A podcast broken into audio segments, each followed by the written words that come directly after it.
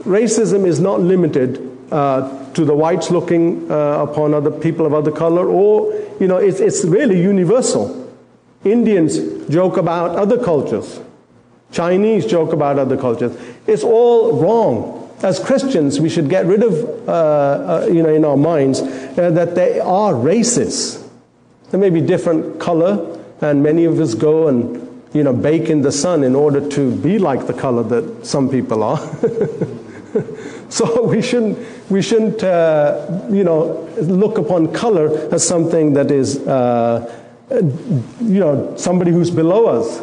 Uh, the Lord, Scripture makes it quite clear, made all mankind of one blood.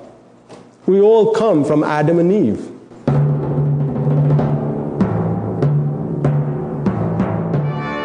Welcome to Let the Bible Speak. Today we are continuing our series on religions and cults. Today we're looking at Sikhism, and we have Reverend Kuldeep Kenganagar, a convert from Sikhism and we're thankful for the testimony that God has given him. Yesterday we had our first part of the this series, and we're continuing today with part two. One of the things that uh, the Reverend Kenganagar deals with very, very effectively is the church should be equipped to reach people of all races. Now, there are some people who think that to witness to people of other religions that that is wrong, that they should be left alo- alone. Well, I want to read to you from Acts 17 and how Paul the Apostle went into the city of Athens. He went to Mars Hill, and there he said, Ye men of Athens, I perceive that in all things ye are too superstitious. That is, that they were more religious than others. For I passed by and beheld your devotions. I found an altar with this inscription, To the unknown God whom therefore ye ignorantly worship. Him declare I unto you. God that made the world and all things therein, seeing that he is Lord of heaven and earth, dwelleth not in temples made with hands, neither is worshipped with men's hands, as though he needed anything, seeing he giveth all life and breath and all things, and hath made of one blood of all nations, of men for to dwell on the face of the earth, and hath determined the times before appointed, and the bounds of their habitation. Now, what Paul is emphasizing here is that there is only one race. That's the human race.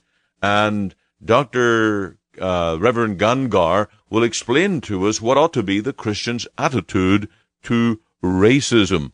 And uh, this is something that should be absolutely uh, abhorrent in the Christian church. The Christian church is to be an international church, reaching men of all persuasions and all backgrounds.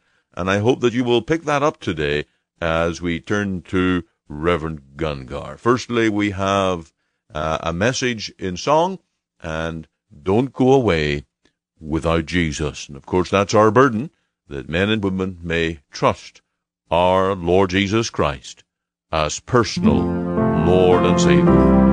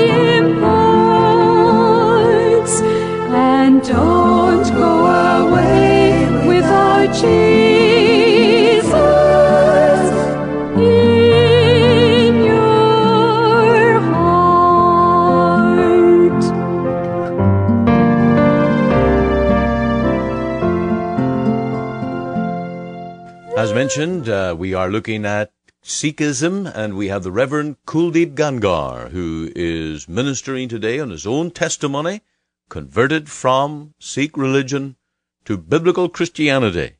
May the Lord bless you through his word today. Now, if you think of the Bible, there's something really interesting that the land of milk and honey was, a, was a land that had another purpose also.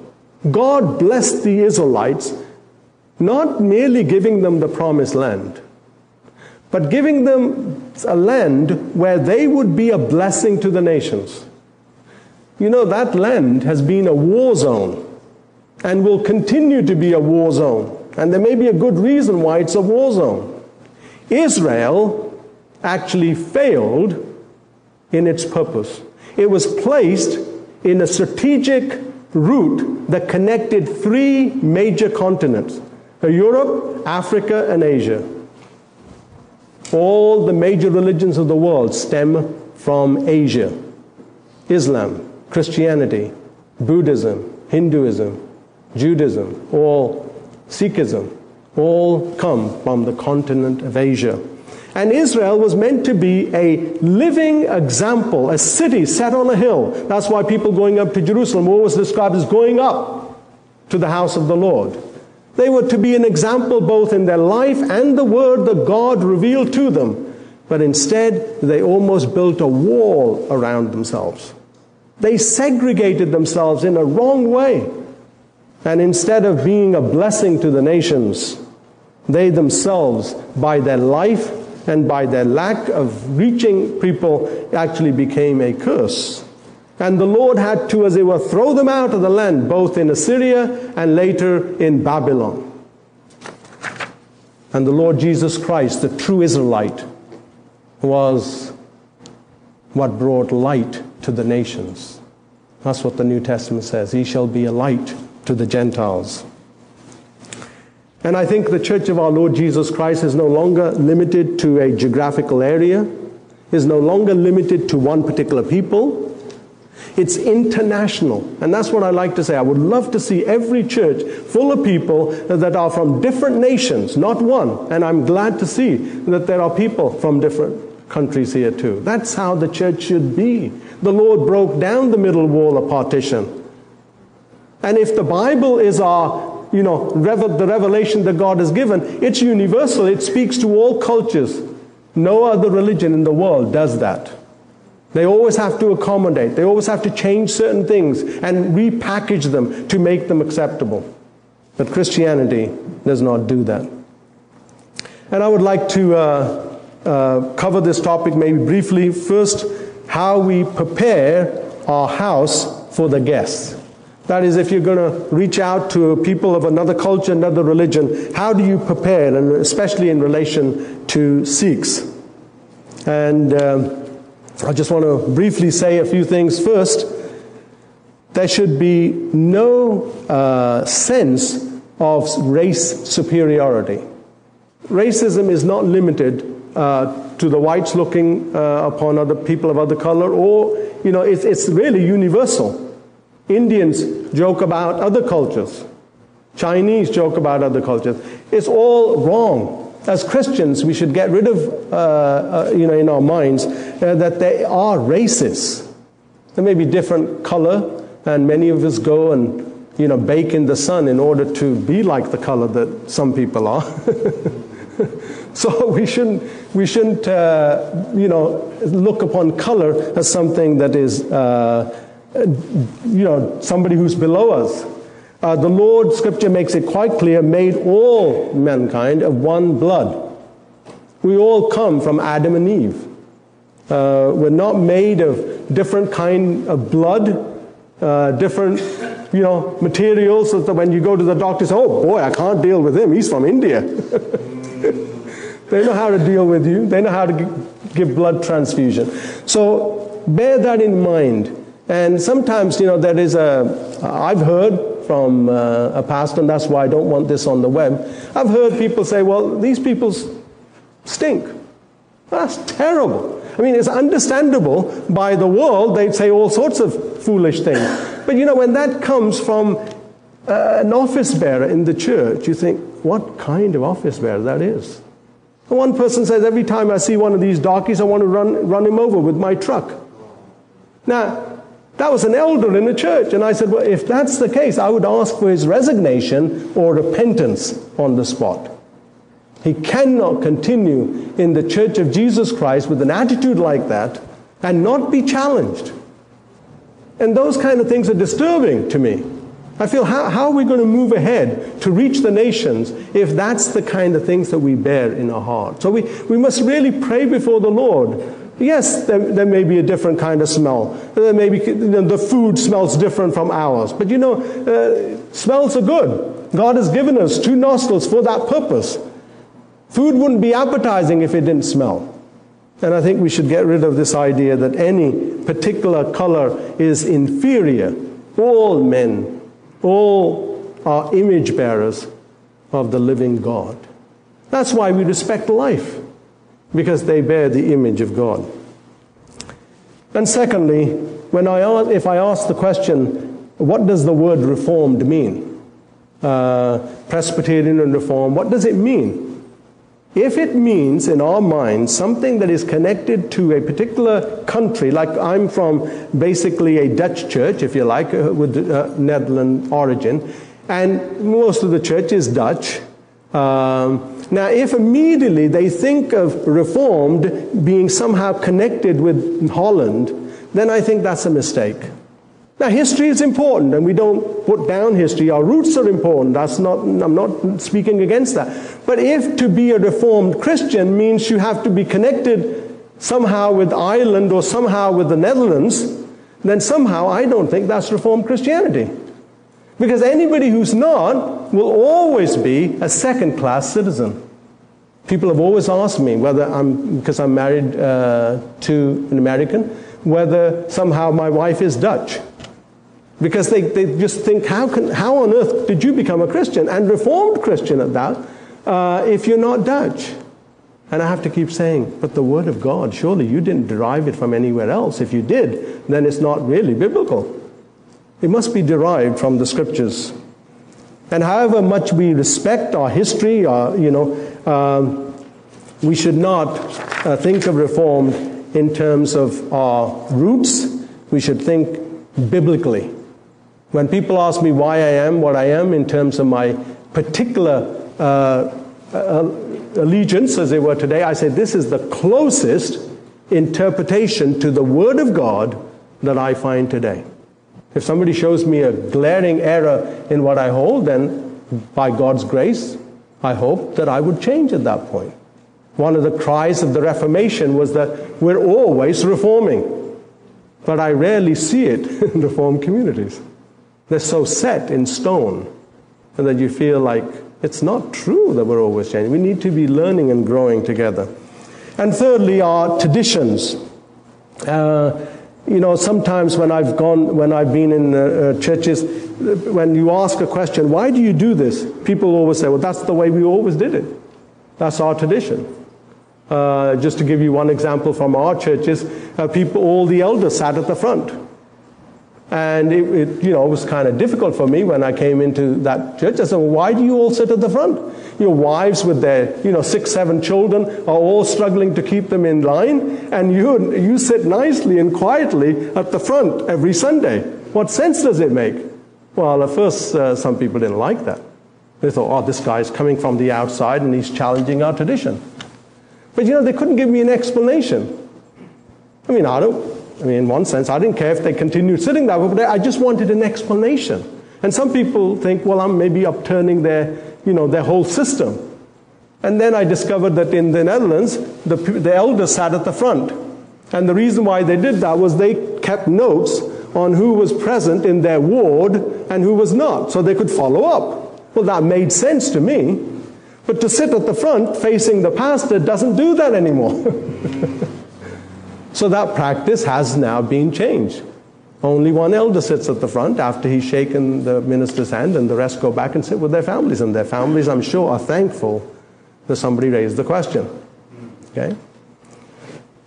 I'm reminded of a story in this vein that a young girl who was observing her mother cooking a special dinner for Thanksgiving. And there were four generations of the family present. And the mother was just about to put the roast in the pan. Before she did so, she cut both ends of the roast. And when the daughter asked, Mom, why did you do that? The mother replied, She did not know, except her mother always did that. So they went to the grandmother to ask, Why did you cut off the roast at both ends? Again, the reply came, Her mother always did that. So they went to the great grandmother, and she replied, She did that because the pan was too small. now, despite the fact that the pan was large enough, the roast was cut simply because her mother had done it. And sometimes traditions are that way. We just do it, you know, and that's because our parents did it and our grandparents did it, and we never, unless somebody from the outside comes and said, just like the little girl, Mom, why are you cutting the ends of the roast? You've got big enough pan. Why are you doing it? And I think it amounts to that. And the fifth reason why uh, that we need to prepare, when we invite people from other cultures into the church, and by the grace that they are changed by the preaching they hear in our churches, we must be prepared, and I think this is maybe one of the reasons and fears that people have, is that those people changed will seek marriage partners within the church. And this is where a real test comes then. Uh, are we prepared for that? I remember when uh, I was going to an English church, I'm sure that was one of the biggest fears. In fact, I went to an English church and I said to the elder the first time I went in, I said, I, I really felt welcome here. And he was very honest. He said, That's because there's only one of you. How was his reaction? And sure enough, he was right. Because when more Indians came into that church, the white population left. And maybe one of the reasons is uh, the fact of intermarriage. For in my family, because of Christianity, not because we find the white color superior, uh, as I said, there's only one race, you know, the Lord has, uh, but because we couldn't find, uh, you know, Indian Christians at the time, being the only family, uh, we were all married, four of my brothers are all married cross culturally. And uh, people thought that our marriages would fall apart because they have a wrong view of the Western world. But the, the, those marriages are the strongest in our family. It's not because of color, it was because of faith. We wanted to marry in the Lord, and that was important to us. And I even said to my parents, I said, if you find me a girl that's Christian and Indian, I will gladly accept. And they found one. and I did accept. but the father of the girl rejected me.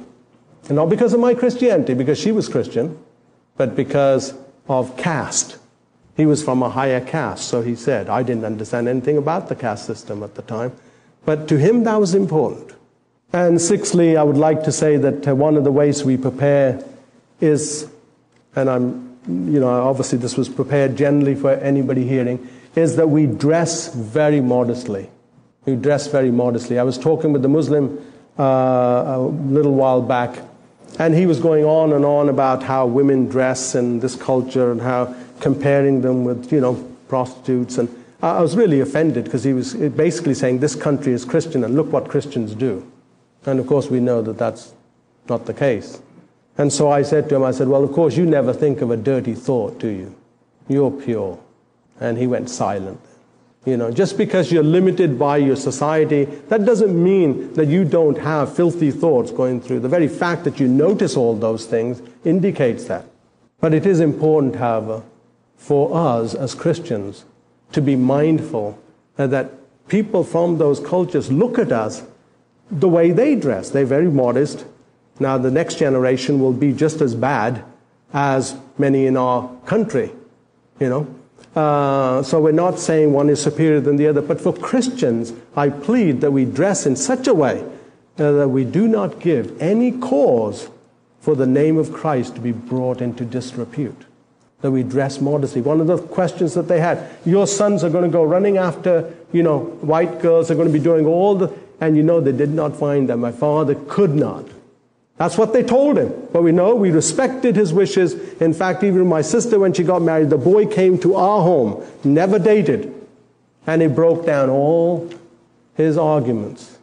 And I think we have to live in such a way and dress and act in such a way that people know that Christianity is not to be confused with our wide culture. Secondly, to understand our guest, some, something about his religion. Now, this section, uh, as I said, is derived from the notes that I uh, took from the various uh, people that I've talked to. So it's not something that, uh, and I'm just going to briefly run through some of their uh, belief systems. You know, not everybody who's a Sikh has ever read the Guru Granth Sahib, that is their, their holy book. In fact, most of them have never read it. I asked an Indian only two days ago. I was in their home. And he himself confessed that 80% have never read any of the religious documents of his religion. 80%. So therefore, you, we don't have to be knowledgeable and the, you know, theologically uh, know everything about them. Just ask them what they believe. In fact, I met with a Sikh leader, a leader, a master's degree, very educated, an engineer, and he was going around churches uh, trying to educate them about Sikhism in churches. And so I decided that I wanted to meet with him, and I met with him in the library. And uh, I had 100 questions prepared for him on Sikhism. Well, he realized that's going to take a long time. so he said, Let me just tell you uh, in, in brief. So I just asked him a very basic question. I said, Tell me about what you believe concerning God. And he went quiet. I said, Define for me what you understand by the concept of God. He said, Well, God is everything. That didn't leave, you know, that really didn't define anything. to say it's everything, well, in Hindu terms, I can understand it. God is everything, pantheism. So I asked him again, I said, Well, uh, let me ask the question in another way. Is God evil? Because obviously evil is in the world. There are wicked things happen. Is that God too? Is that part of God? He said, No. So I said, then God is not certain things. And then he turned the microphone, because I was recording, he turned it to me and he said, What do you believe about God? I was not hoping to get into a discussion. So I defined for him, out of the shorter catechism, what God is. God is a being, eternal, unchangeable, you know, in his being, wisdom, power, holiness, justice, goodness, and truth. And I was, then I asked the next question. And again, you know, he was getting irritated by now. And finally, I said to him, I said, why are you getting so agitated? You're, you know, you're getting angry at me, and I'm not, all I'm doing is asking you a question. I didn't even come to share with you my Christianity at this point. I wanted to find out what Sikhs believe. And then he revealed to me why he was getting angry with me. He said he had, he had talked with a Christian, and that Christian told him that if he didn't believe in Christ, he was going to go to hell. And that was at the back of his mind. And here was a, a former Sikh, now converted to Christianity, and he didn't like that. So, what, what do they believe concerning God? They believe that there is one ultimate reality. However, that ultimate reality that they call God is not someone who's personal. He said it could be a he, she, or an it. They don't know. Really, it's a faceless God. There's no, there's no concept of God. In fact, he is without attributes, according to their own definition. But most people, of course, find that very difficult, and therefore they tend to adopt almost gods from Hinduism. Some even make the gurus, the ten gurus, into gods. They, if you go into Sikh home, they'll have their pictures on the wall.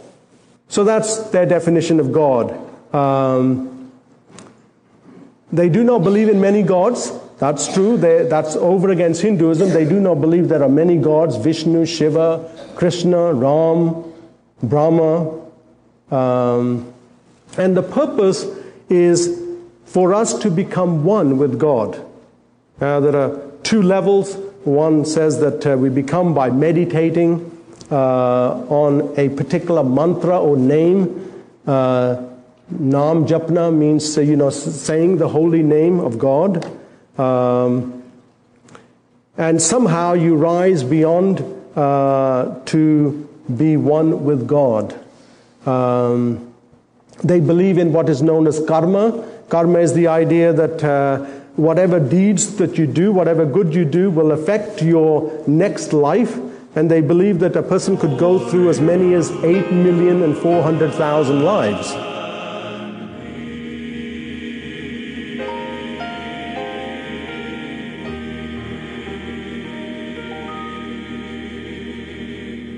That was Reverend Kuldeep Gangar and converted from Sikhism.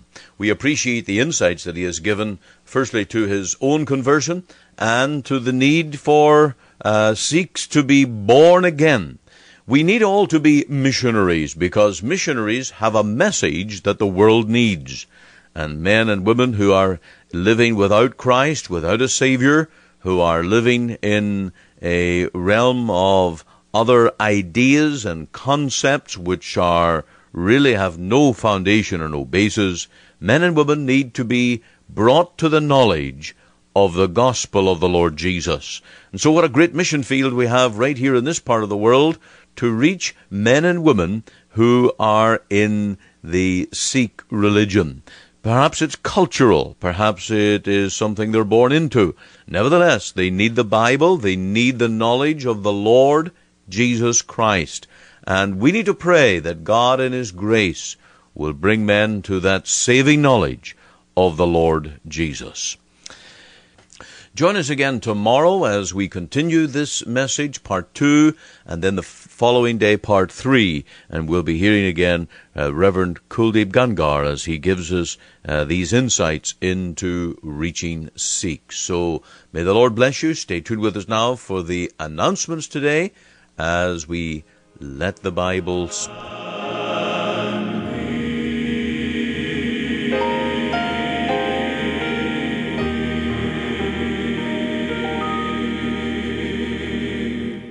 You are listening to Let the Bible Speak, the radio broadcast of the Free Presbyterian Church in Canada. This is Pastor Ian Goligher. If you missed part of today's program or would like to hear it again, you can find it archived by program date on our website. Just go to www.ltbs.ca,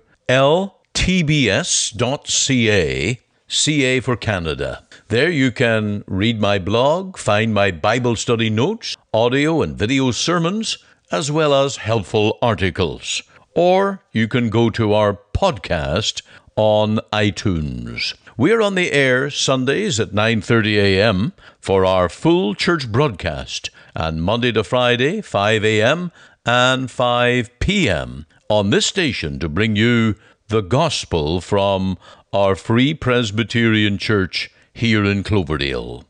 We also invite you to our church services on Sundays 10:30 and 6 p.m. Through our website you can listen and view to our online services at 10:30 and 6 p.m. Make it your Sunday worship.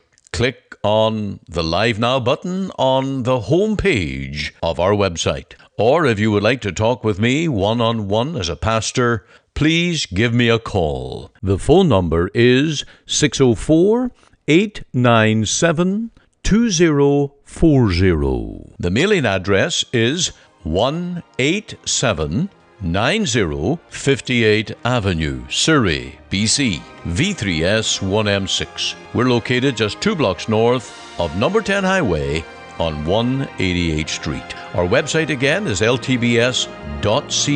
You can join us Monday to Friday, 5 a.m., 5 p.m. here on the station as we let the Bible speak.